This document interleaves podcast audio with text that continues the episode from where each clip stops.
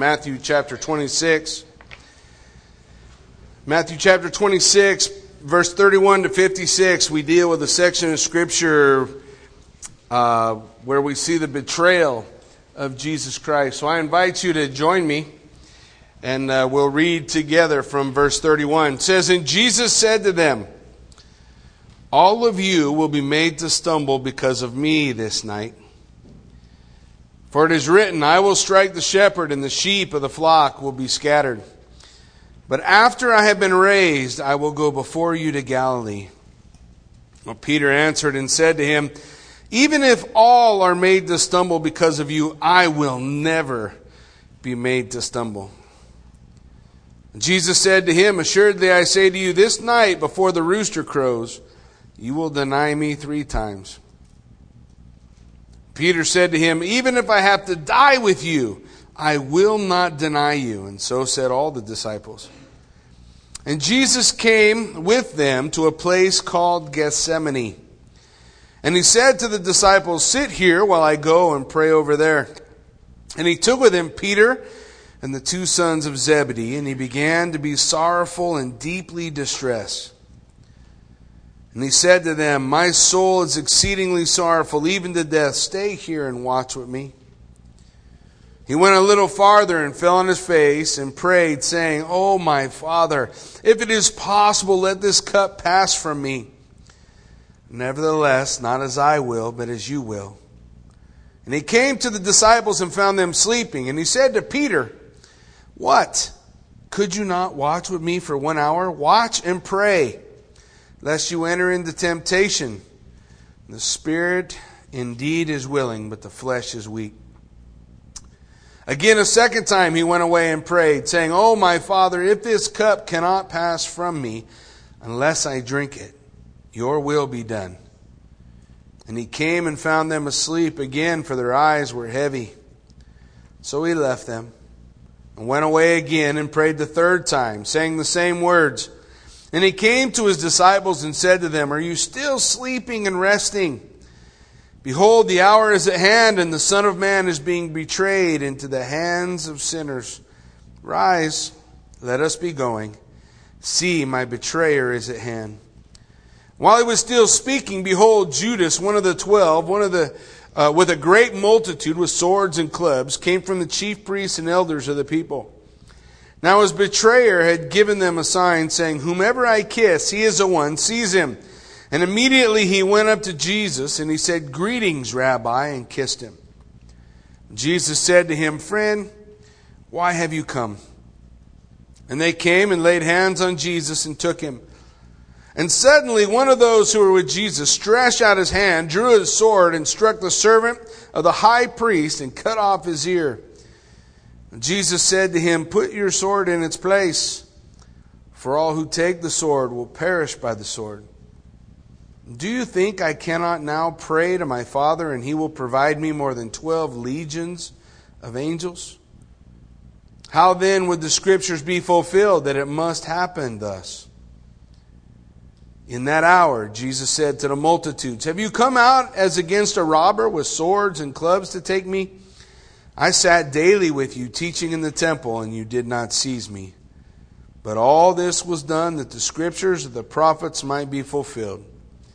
Then all the disciples forsook him and fled. Let's pray. Heavenly Father, Lord God, we just come before you and we ask, Lord, that your Spirit would be with us, guide us, lead us, give us eyes to see, rectify within our hearts the very same struggles that we see in the hearts of the disciples. Help us to realize the same weakness that was in them is in us. Equip us, Lord, by the power of your Spirit to receive your word and allow your word to do its fruitful work in our life that we might be transformed into the image of your Son and not conformed to this world. Father, we ask your blessing, your anointing. In Jesus' name we pray. Amen. Well, we look at Scripture this morning and we see that the betrayer has come and Jesus is taken. But as we look at it, I want you to recognize that Jesus, over and over and over again, made predictions that he was going to be taken, that he would be betrayed, that he would be scourged, that he would be beaten. He laid out for us all these things that were going to happen so that his disciples would know. His care, his, his concern was for his disciples. It was for them that he told them this. He doesn't tell them this so that he can put them down. He doesn't tell them you're going to forsake me. He tells them because he wants them to know, I knew this was always in your heart. The day I called you at the shores of Galilee and said, You will be my disciples. And every time he talked about their failing and his death, he also talked about his resurrection and a new beginning. We miss, we miss that concept so often in our lives, and we have things occur in our life, even as we see going in the life of Christ here. And we see the, the struggle that he's facing, and we see the, the, the, the battle within his soul dealing with the suffering that he's about to, to endure. But even in all of that, his worry is that we, they, would know that he knew they were going to fall, that they would know that he was going to rise, and in his resurrection comes the power for us to succeed where they fail. And in that resurrection comes the beauty of a new day and a new beginning. Anybody ever needed a new beginning before? Yeah, almost at the end of every night I could use one. Just ask my kids, they'll tell you. Yeah, dad needs a new beginning. We see that Jesus, as he predicts what's going to take place here, as he lays out for us, I want you to remember something. We're going to back up a few verses. Look at uh, verse 21 of chapter 26. In verse 21, the scripture says, And now as they were eating, Jesus said, Assuredly I say to you, one of you will betray me. Be a good student of the word. That's the first time the disciples know the betrayer is one of them. Prior to that, Jesus said he would be betrayed, but that night at the Last Supper, he said it was going to be one of them. And when John asked him, he said, It's the one who dips the sop with me. Now, I want you to remember two things. One, every single one of those disciples dipped the sop. But John saw Judas do it at that moment. Still didn't grasp it. But here's what I want you to see. When Jesus was taken, when he was taken, they all betrayed him. They all left. They all ran. They didn't stand with him. Any of us that have gone through an experience like this and had all our friends scatter would consider it the same thing. But here, as we look at the scriptures, Jesus is saying, Man, listen, I know this is going to happen. And he says it's going to happen to fulfill Scripture. It's going to happen because this is what the Word of God teaches. It's what it says. In Zechariah 13 7, the Word says, Awake, O sword, against my shepherd, against the man who is my companion, says the Lord of hosts. Strike the shepherd, and the sheep will be scattered, and I will turn my hand against the little ones. Zechariah saying, and, and Matthew attributing the scripture to Jesus Christ being the shepherd. What did the scripture tell us in Psalm 23? Who is the shepherd? The Lord is my shepherd. That's what the 23rd Psalm says. Capital L O R D, the Lord. The Tetragrammaton, the name of God. God is my shepherd. John chapter 10, Jesus said what? I am the good shepherd who does what? gives his life for the sheep.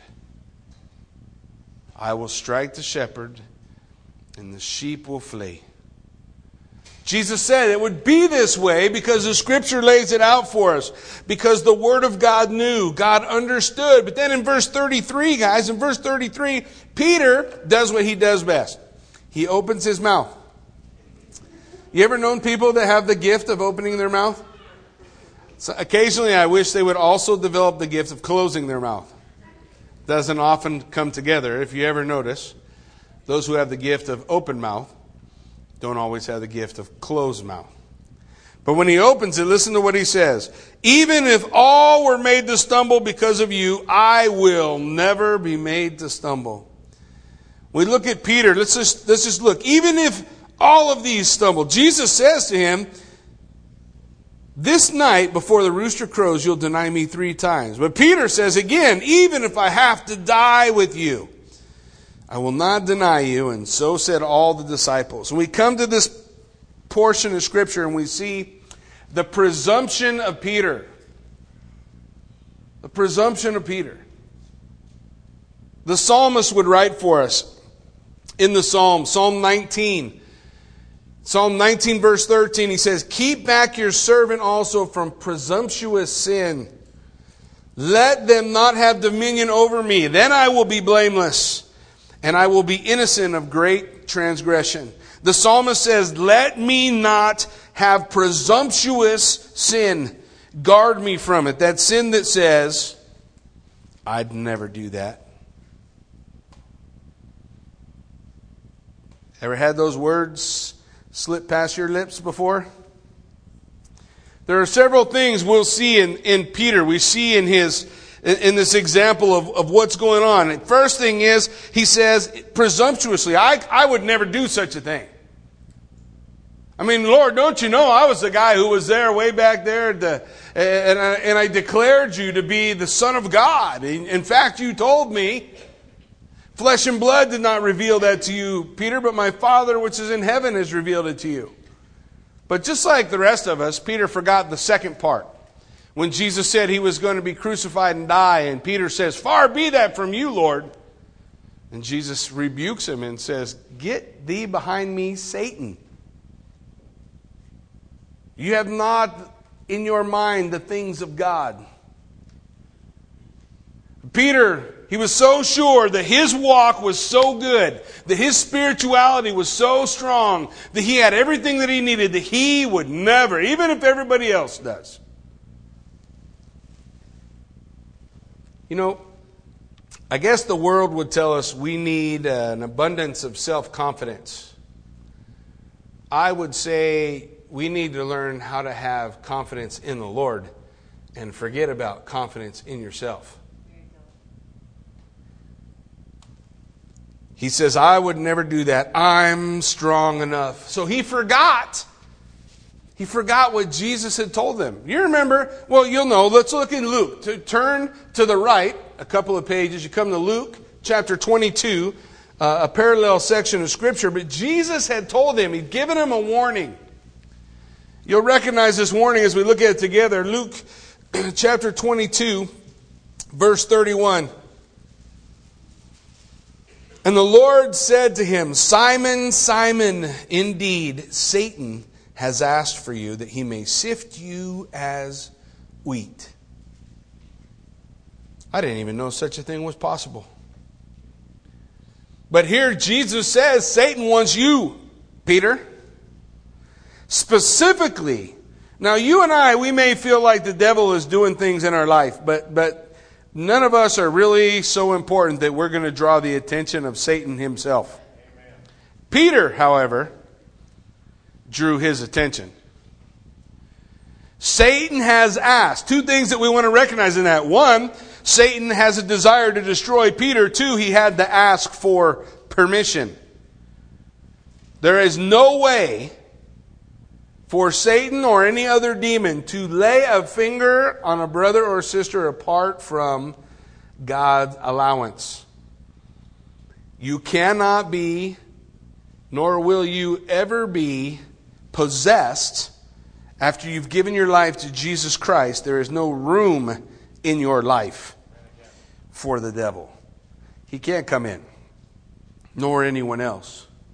But as we look at the pages of Scripture, Satan asks, what's it say? He's asked that he may sift you as wheat. Now, I don't know what that means, but it doesn't sound good.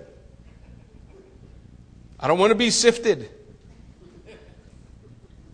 Then he goes on and says, But I have prayed for you. Jesus has prayed for Peter. Now, when we look at this, guys, don't remove yourself from this. Because the scripture declares to us that Jesus Christ is seated at the right hand of the Father, and he ever lives to do what? Make intercession for you and I.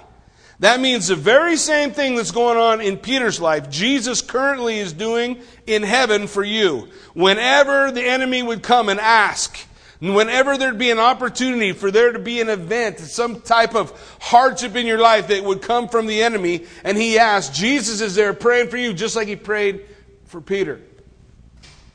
Just like it. Peter, the devil's asked for you that he could sift you like wheat, but I have prayed for you. Listen, that your faith should not fail. And when you have returned to me, strengthen your brethren. But he said to him, Lord, I'm ready to go with you to prison and to death. And he said, I tell you, Peter, the rooster will not crow this day before you will deny three times that you know me. Four things we know from that section of Scripture. One, Satan wanted him. Two, he will fall.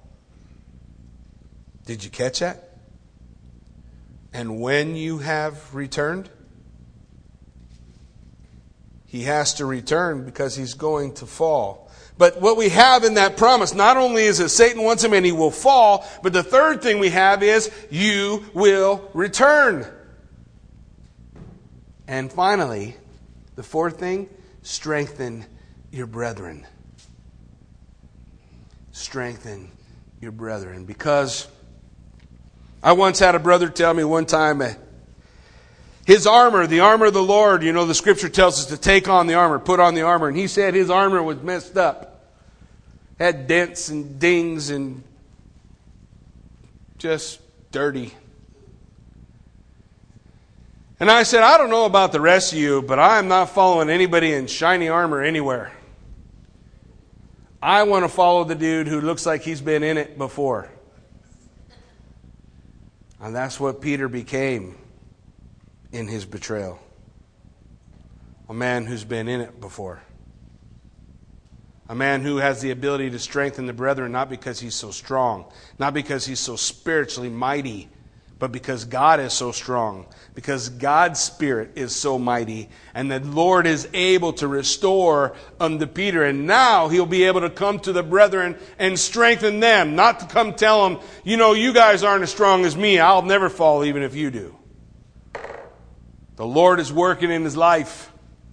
The Lord is moving in a mighty way upon him and through him, but he had forgotten the warning that Jesus gave him.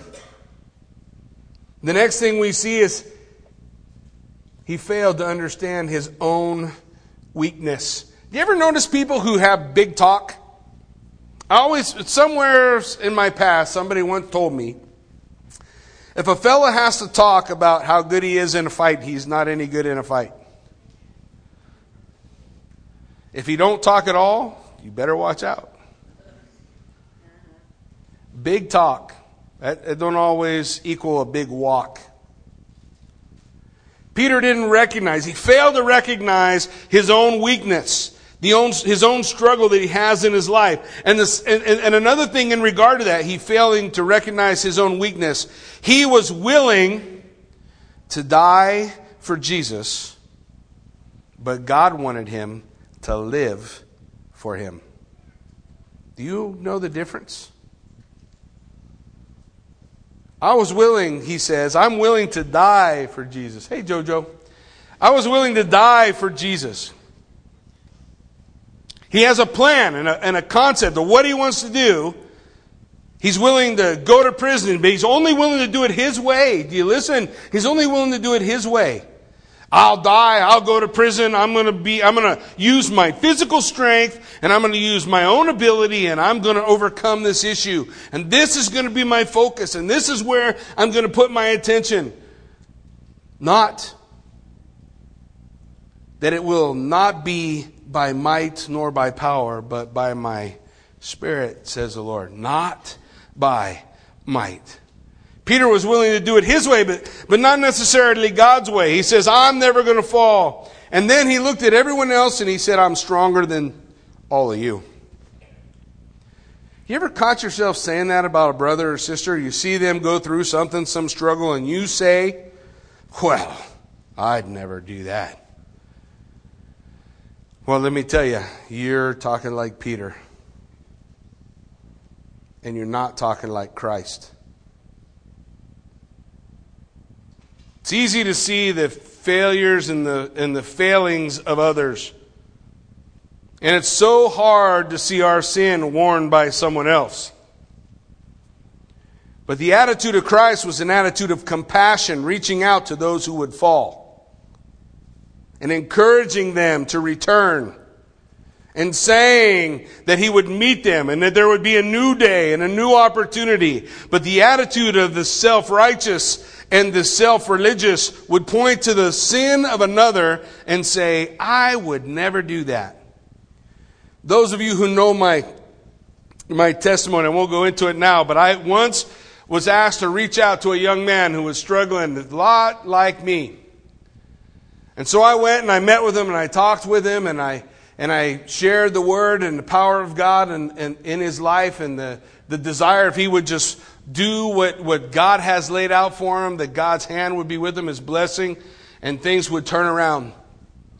And I went afterwards. His mom asked me to come by and meet with her, so I came by to see her. And, and I sat down w- with his mom and I said, Man, I'm afraid he's going to do the same stuff I did. And she said, That's my son. He'd never do that. Man, let you who thinks he stands take heed lest you fall. Really? You'll never fall. You'd never do that. I'd never stumble in that sin. I'd never, I'd never mess up in that way. 1 Corinthians chapter 10 says, Let him who thinks he stands take heed. Be careful. Because if you're standing in your own strength, your failure is, is imminent. It will come. It will happen.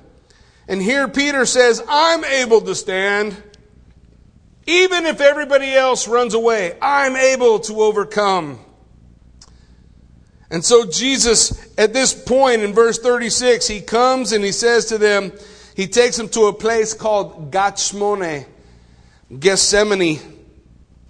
And he said to the disciples, sit here while I pray over there. Now, the, the majority of the disciples, he went with the 11, he sits them down. Guys, you hang out here. I'm going to go over there and pray.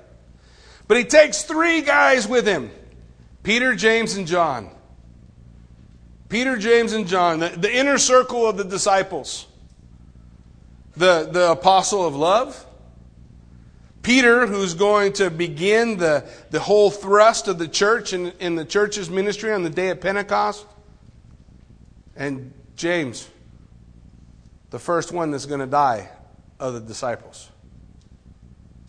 He brings them with him out into the garden, Gethsemane, the place of the oil press.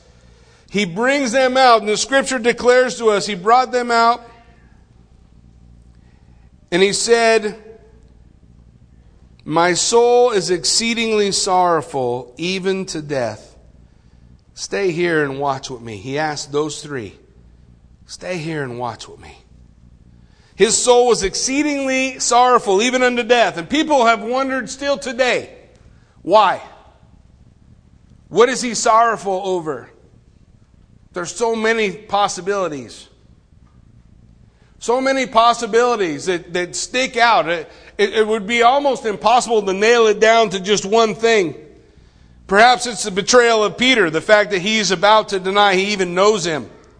And by the way, when we come to that next week and we see that section of scripture, as Peter is denying Christ, Christ looks at him He's being beaten and manhandled by the mob. And Peter, by the enemy's fire, is denying that he knows him. Perhaps the understanding that that's about to take place, that Peter is about to stumble and fall. Maybe it'll be the fact that his disciples are all going to leave him, that they've walked with him for three years, and then at this peak moment in his ministry when he's going to be taken, they're all going to leave. Maybe it's a betrayal of Judas. I want you to think about the words of Jesus when he said, All that you have given me I have not lost, but one, the son of perdition. Jesus doesn't want to lose any. The scripture says that God has no glory in the destruction of the wicked, but that the wicked would turn and live. Perhaps it's the loss of Judas, his ultimate choice of betrayal, turning his back on them. Maybe it's a disappointment that the disciples he asked to pray with him aren't going to be able to do it. They won't even last for one hour. They won't even pray with him for one hour as he gathers in that place. And when we talk about prayer and we think about that, you know, I want to encourage you in this way in regard to our prayer life. The picture of submission to the Lord is going to be proportionate to two things our prayer and our obedience. If you ask yourself, I, I, Am I submitted to God? Am I submitted to the Lord and what God wants to do in my life? then look at those areas of your life. Look at them your prayer life and your obedience. Because they will relate who indeed you are submitted to. How much time? How much time devoted to prayer? How much devoted to the obedience, obeying God's word? Well, there's one more thing that I think was part of the issue for Jesus. He's so sorrowful. He's so heavy. But he's reaching a point in the Garden of Gethsemane where he is going to show, model for us what dedication to God looks like.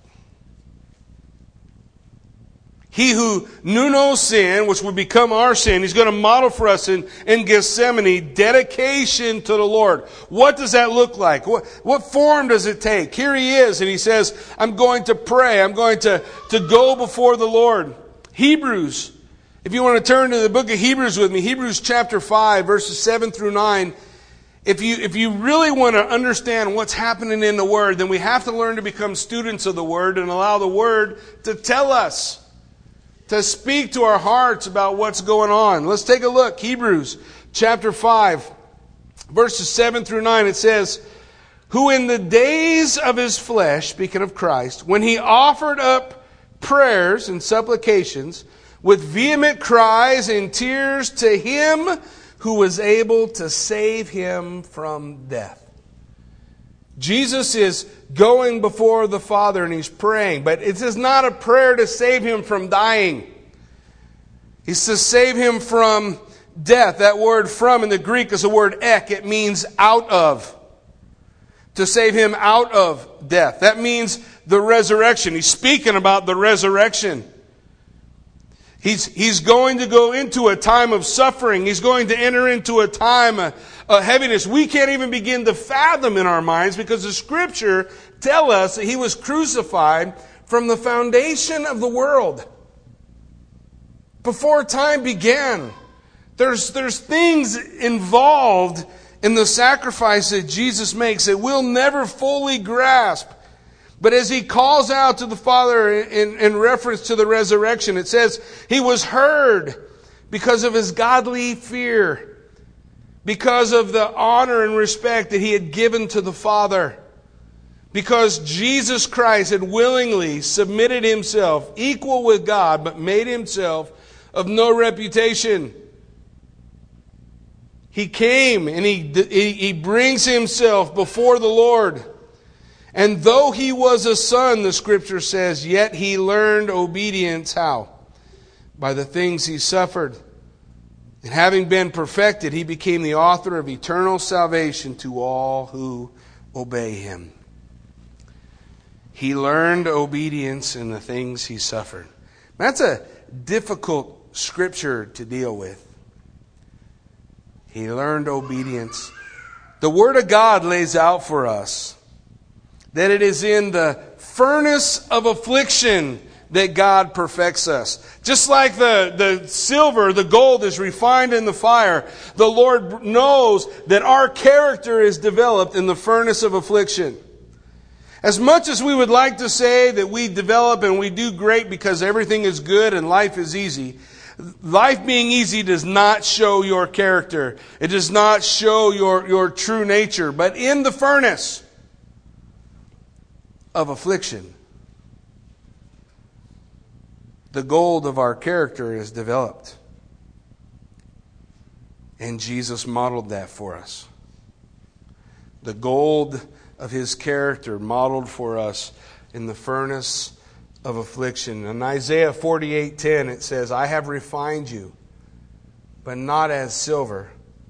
I have tested you in the furnace of affliction." 1 Peter chapter 2, we've, we've looked at that scripture in the last couple of weeks, verse 21 through 25 says this, For to this you were called, you, me, all of us, because Christ suffered for us, leaving us what? An example that we ought to follow in his steps. You know, there's teaching that goes around saying that there should never be suffering in the life of a believer that flies in the face of the Word of God. It's not true. The Word of God says we should follow in His footsteps. He who committed no sin, nor was deceit found in his mouth, who when he was reviled, when people said harsh things to him, when they attacked him, he did not revile in return. When he suffered, he didn't threaten, but he committed himself to him who judges righteously. He gave himself to the Father, wholly, completely. And that's what he did in Gethsemane. I'm all yours.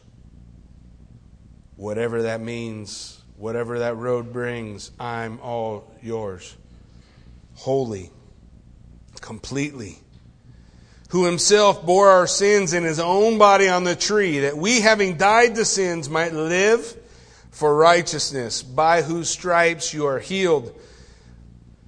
For you were like sheep, having gone astray, but now have returned to the shepherd and overseer of your souls. Just like the disciples, we have scattered, but we return we come to him. And when we see Jesus here, we see him at the Garden of Gethsemane, we see him praying. Look at verse 39. What's he say? He says, he went a little farther, fell on his face and prayed, saying, Oh my Father, if it is possible, let this cup pass from me. And nevertheless, not as I will, but you will. We want a little more insight into what's going on in the mind of Christ. We find it in Luke chapter 22. In verse 44, it says, And he, being in agony, he prayed all the more earnestly. Jesus providing for us an example of what it is to be submitted to the Lord. When's the last time I prayed in agony? When's the last time I'm so moved by a lost world that I agonize before the Lord. He was in agony, and that agony led him to pray all the more earnestly. And his sweat came, as it were, like great drops of blood falling on the ground. And what did he do in his prayer? He called for his dad. It's one of the few places in Scripture, and you see it three times in a row, where Jesus calls the Father my Father. My Father. He says, Oh, my Father. Oh, my Father. In the point of his greatest distress, the first place that he went was to his Father. He gives this to us as an example. Where's the first place we go in distress? Lawyer's office? Where's the first place we go when we're in distress? Police station? Where's the first place we go when we're in distress? The first place he went was to his father. Oh, my Father, he cried to him three times in Matthew. Three times he reaches out to him because the relationship he had with his Father was the most precious possession he had during his time of suffering. Chew on that for a second. The relationship he had with his father was the most precious possession he had during his time of suffering. When suffering enters into our life, we're going to make one of two choices. We're going to get mad at God and run away, or we're going to look to the Lord to hold on to Him. Which are we going to do? This past week, no less than three people coming through my office in need of a variety of different things, all of them struggling with the same thing life's disappointments and their anger toward God because of it. But you see, when we have a relationship with Jesus Christ, when we have a relationship with God the Father, He becomes the most precious thing that I possess. So that when things get sideways, I don't run away. I run to. I run to Him. To be held in His arms, to be comforted. It does not mean that He's going to take it away. I don't know where we got the idea that if we go through hard things in life, God is mad at us. That's not what, te- what Scripture teaches. But let me tell you what it does tell us. It does tell us that when we go into the furnace of affliction, He is there with us. He said, I will never leave you or forsake you. When Shadrach, Meshach, and Abednego were in the fire, were they there alone? No, Nebuchadnezzar looks in and he says, I see one like as unto the Son of Man. The Lord is with us in that place, but He won't he won't take all those things away. In fact, when we come to the church of Smyrna, when we go through our study in the book of Revelation, he tells the people of Smyrna, be faithful unto death. He doesn't say, be faithful and I'll deliver you. He says, be faithful until you die and I will give you the crown of life. Be faithful. Be faithful. Hold on to the Lord. Cling to Him. Not to all the other stuff that we want to run to, but Him wholly and completely. I had an uncle. My uncle's name was Bruce. In fact, the only reason I play guitar today or sing or do any of that stuff was because of my uncle Bruce. He's my dad's youngest brother. And my dad's youngest brother struggled in homosexual relationships his whole life. He loved the Lord, but he struggled. He'd come out of a homosexual lifestyle. Now, I know some of you are thinking, how is that even possible? Let me, let me help you. let me help you. We're all liars. We know where liars go or what they deserve. And I don't know about you. Maybe you could be like Peter and say you would never do that. But I, I'm sure I told a lie last week.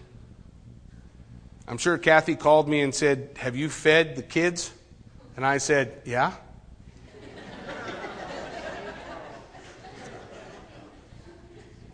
I struggle still with sin. My uncle struggled with it. He'd come out, he acknowledged it was a sin, and this sin had power over his life, and he would fall. And he'd come out and he would fall. And he'd come out and he would fall. One day he come to visit us, sat down in the living room, and he says, Well, I have AIDS. And I don't know how much longer I have. But if you guys are willing, I'd like to be part of your lives again.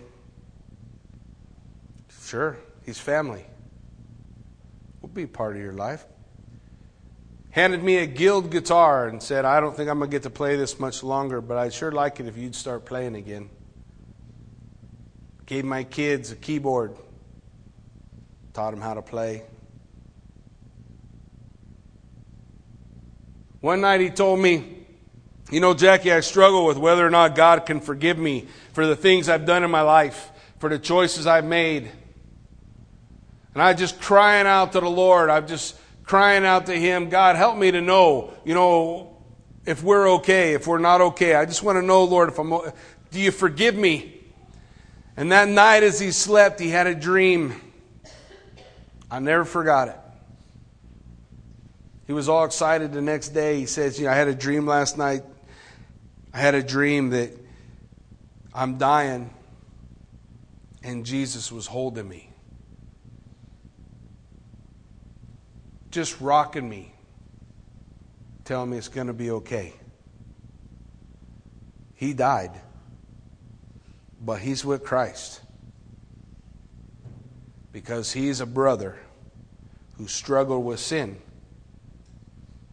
but got a fresh start through Christ and his grace.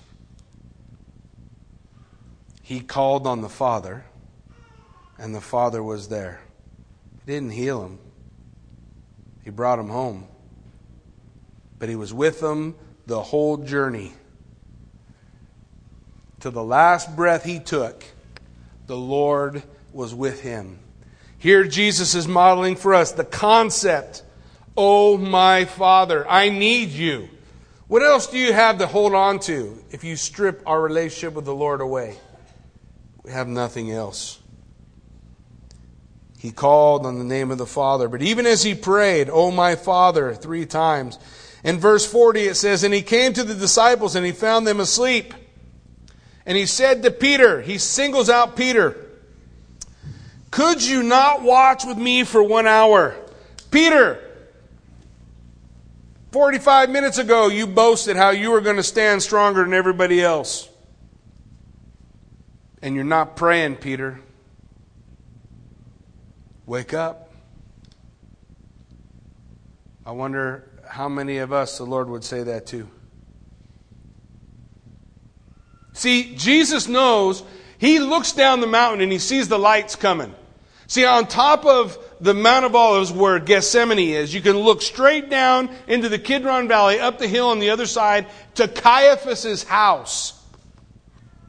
And he can see Caiaphas's house light up and he can see all these torches start to come out of Caiaphas' house and begin the journey to where they are at the Garden of Gethsemane. And he knows what happens when those lights get to where he is. So he goes to Peter and he says, Peter, you need to be ready. There's a spiritual battle you're about to fight and you're unprepared for it. I told you that Satan wants to sift you like wheat. So watch and pray. Has the Lord given us that charge anywhere in Scripture? That we are to be ready, that we are to be watchful, that we are to be in prayer? Because uh, times are coming. Times will come. Maybe this afternoon, maybe tomorrow, maybe a week, a month, a year, I don't know. But if we'll listen to what Jesus said, watch and pray. Peter. Peter, the key for him Watch and pray. Be focused. Call upon the name of the Father. Again, in Luke chapter 22, it says, When he rose up from prayer, he come to his disciples, and he found them sleeping from sorrow. Sometimes, just like them, we can be so close to him and so far away. They're sorrowful because all the things Jesus has been telling them. You ever so stressed out you just want to go to sleep so you can catch a break? Just unplug. Jesus said that's time for prayer. Calling upon His name, seeking His face. His disciples slept when He needed them to pray. It says in verse 40, he came to his disciples and said, What? Could you not watch with me one hour? Watch and pray, lest you enter into temptation. For the spirit is willing, but the flesh is weak. The, the charge that he gives is watch and pray. Watch and pray. Peter, be ready. Watch and pray.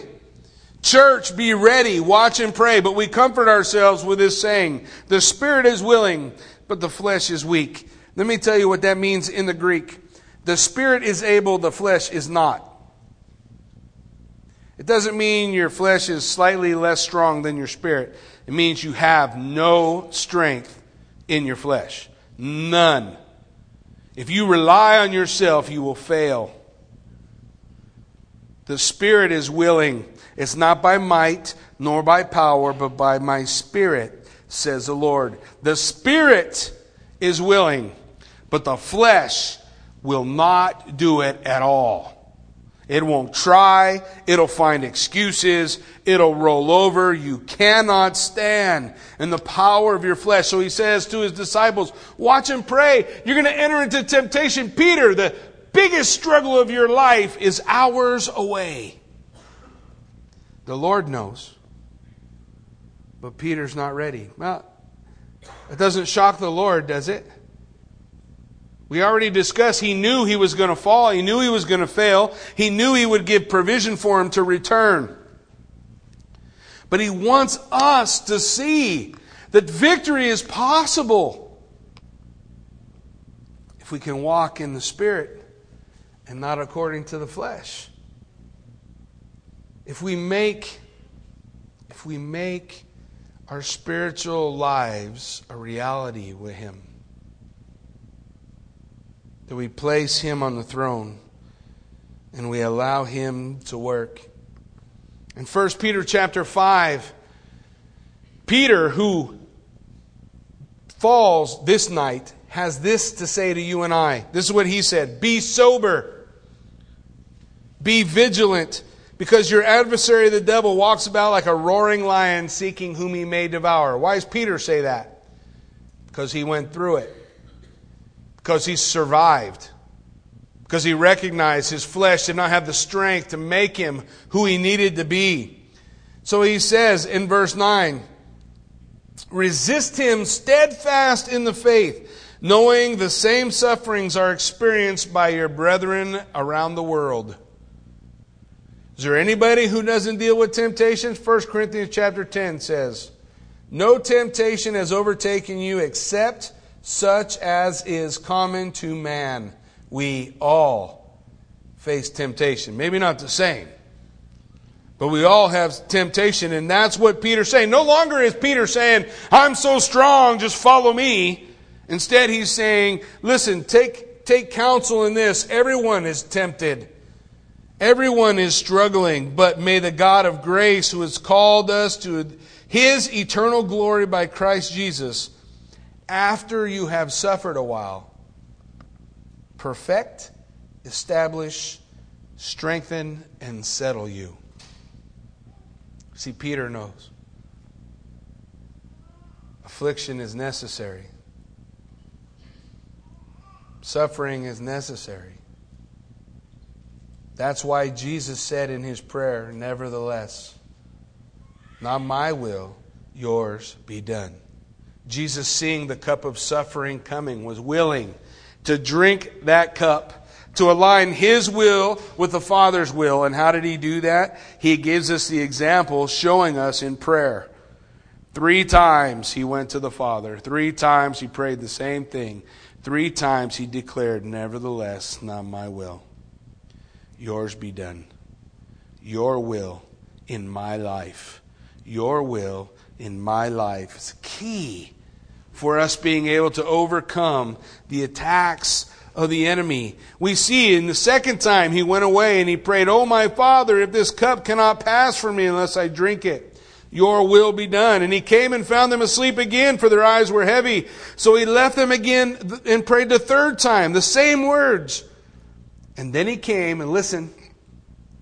Are you still sleeping and resting? Behold, the hour is at hand. The Son of Man is being betrayed into the hands of sinner. Rise, let us be going.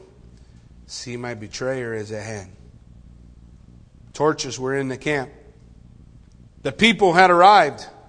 The multitude had come. Sometimes we get the idea, maybe we see it in different films, where Jesus is arrested and there's a few, a handful of people. But that's not what the Bible declares.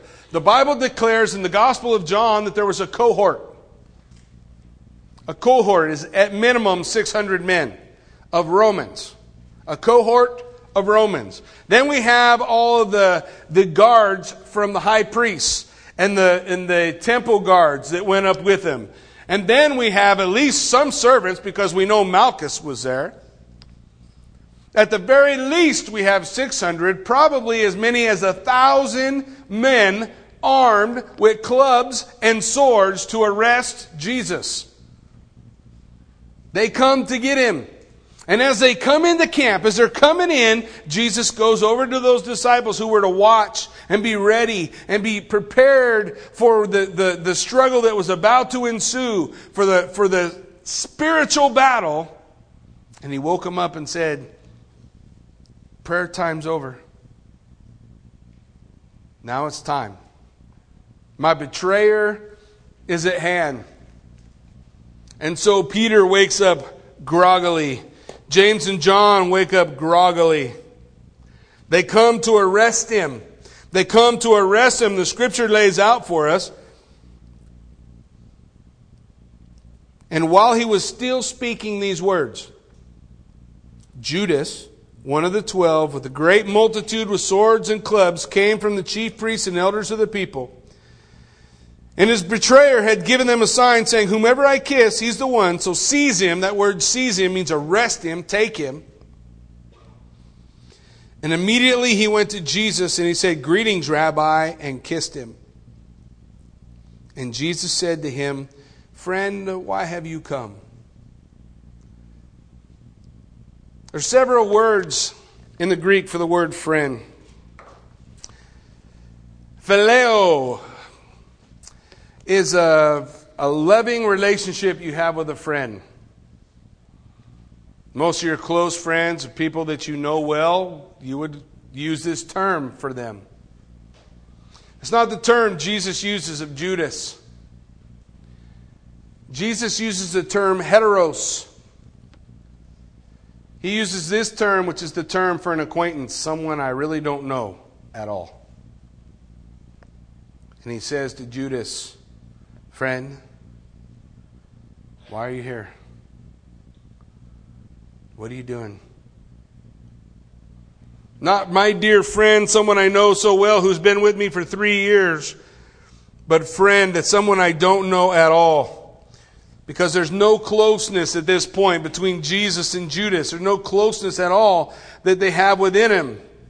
At this moment, he comes and he gives him the kiss. The scripture says they came and laid hands on Jesus and took him. But there's something that we don't see here, and I, want to I want to take you to that point because what we don't see and what we, we maybe we don't recognize quite yet is the power of Jesus Christ, the power that He has. If you turn with me to John chapter 18, we're going to look at uh, at something I think it's a little bit special anyway. John chapter 18 the power of the Messiah. As you're turning to John chapter 18, remember, they laid hands to him. And suddenly one of those who were Jesus stretched out his hand and drew his sword and struck the servant of the high priest and cut off his ear. Peter, half asleep, takes a swing at a guy with a sword, probably hoping to cleave him in two, and he chops off his ear.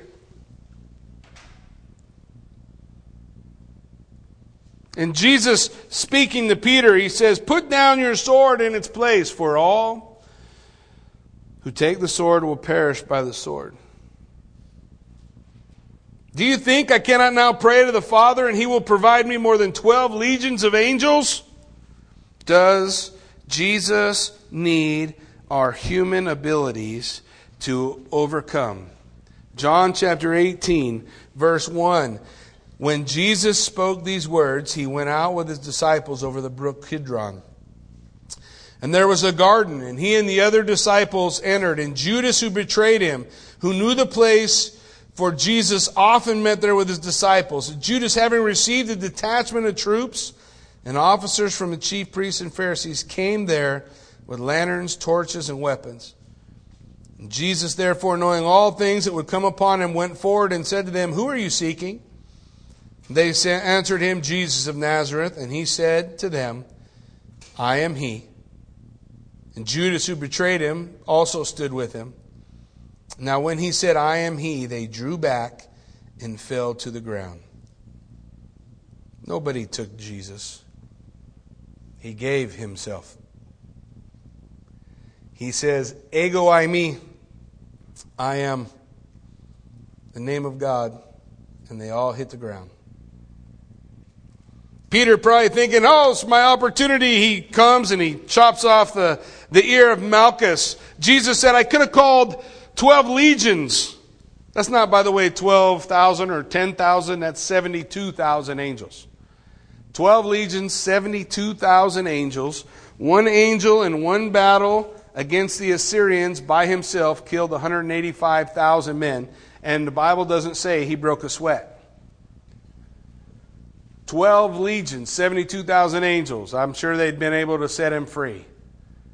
Jesus wants us to know it doesn't depend on our flesh, our ability, our, our, we don't need what we think we have. What we need is to trust Him. The key to the prayer of Gethsemane, the key to the prayer of Gethsemane is it's not me. It's not my strength. It's not my power. It's yours. It's not me. It's not my strength. It's not my power. It's His. For everything we face. They laid hands on him and they took him away. And every disciple fled. But the scripture tells us there was one last thing he did.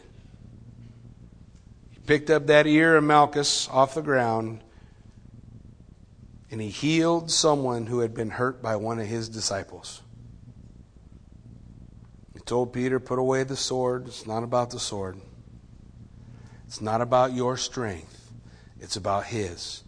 This morning, there are people here suffering, struggling, going through things, facing difficult things in their life. And the Lord wants us to understand that the, the truth of the betrayal, the truth of Gethsemane is recognizing it's not by my ability to walk in the flesh but it's in my ability to cling to Jesus for all I'm worth, to hold on to the Father. That will deliver me. That will give me the strength I need for the struggle I face. That was the key for Jesus. Still the key for us. It's still the thing that God wants us to grasp. In Psalm 56, last thing I want to share with you, this is what it says. You number my wanderings, and you put my tears in your bottle. Are they not all in your book? What wandering are you on? He numbers our wanderings, the times we wander away. He collects our tears and keeps them in a bottle. And all the things we do, He records in His book. His eyes are never off of you, and they're never off of me. He is the deliverer, and He's our only hope for being set free. Peter's struggle, he boasted too loud about his own strength. He prayed too little. He slept too much and he acted too fast. It's a lesson in there for us. Now, all who call upon the name of the Lord shall be saved. Amen? Would you stand with me? Let's pray. Heavenly Father, Lord God, we do thank you for your word. We thank you. God, I just pray that we would grasp the concept, the truth of Gethsemane, what you're showing us in your prayer. Nevertheless, not my will, but yours be done. Utter submission to the Father, agonizing in prayer. So often, the prayer just seems to be something we do in hindsight after we've tried everything else. But you show us to be ready for the spiritual battle ahead. We align our will with the Father's. We accept the struggles of life as they come, and we cling to you for the strength to follow in the footsteps of our Lord and Savior, who, being in the very form of God, did not consider it robbery to be equal with God, but he emptied himself and he entrusted himself to the hands of the Father and the power of the Spirit. Even so, we as believers can follow Christ because he was able to succeed by the power of God, by the work of the Holy Spirit. And these things which you've seen me do, and greater you shall do. If we learn the lesson of Gethsemane, if we learn to accept from the hands of God good and bad, hard and easy. And as we accept those things from the hand of God, Lord, we enable you to be our strength by your Spirit to carry us through. That's how we become a good witness in suffering. That's how we become a good witness in the things we struggle in. Lord God, help us. Help us follow the work that you have given us. Who, being reviled, did not revile in return, but committed himself into the hands of he who judges righteously. Lord, you are my Father not my will, but yours be done here on earth as it is in heaven. We give you all the praise and the glory for this time in Jesus' name. Amen.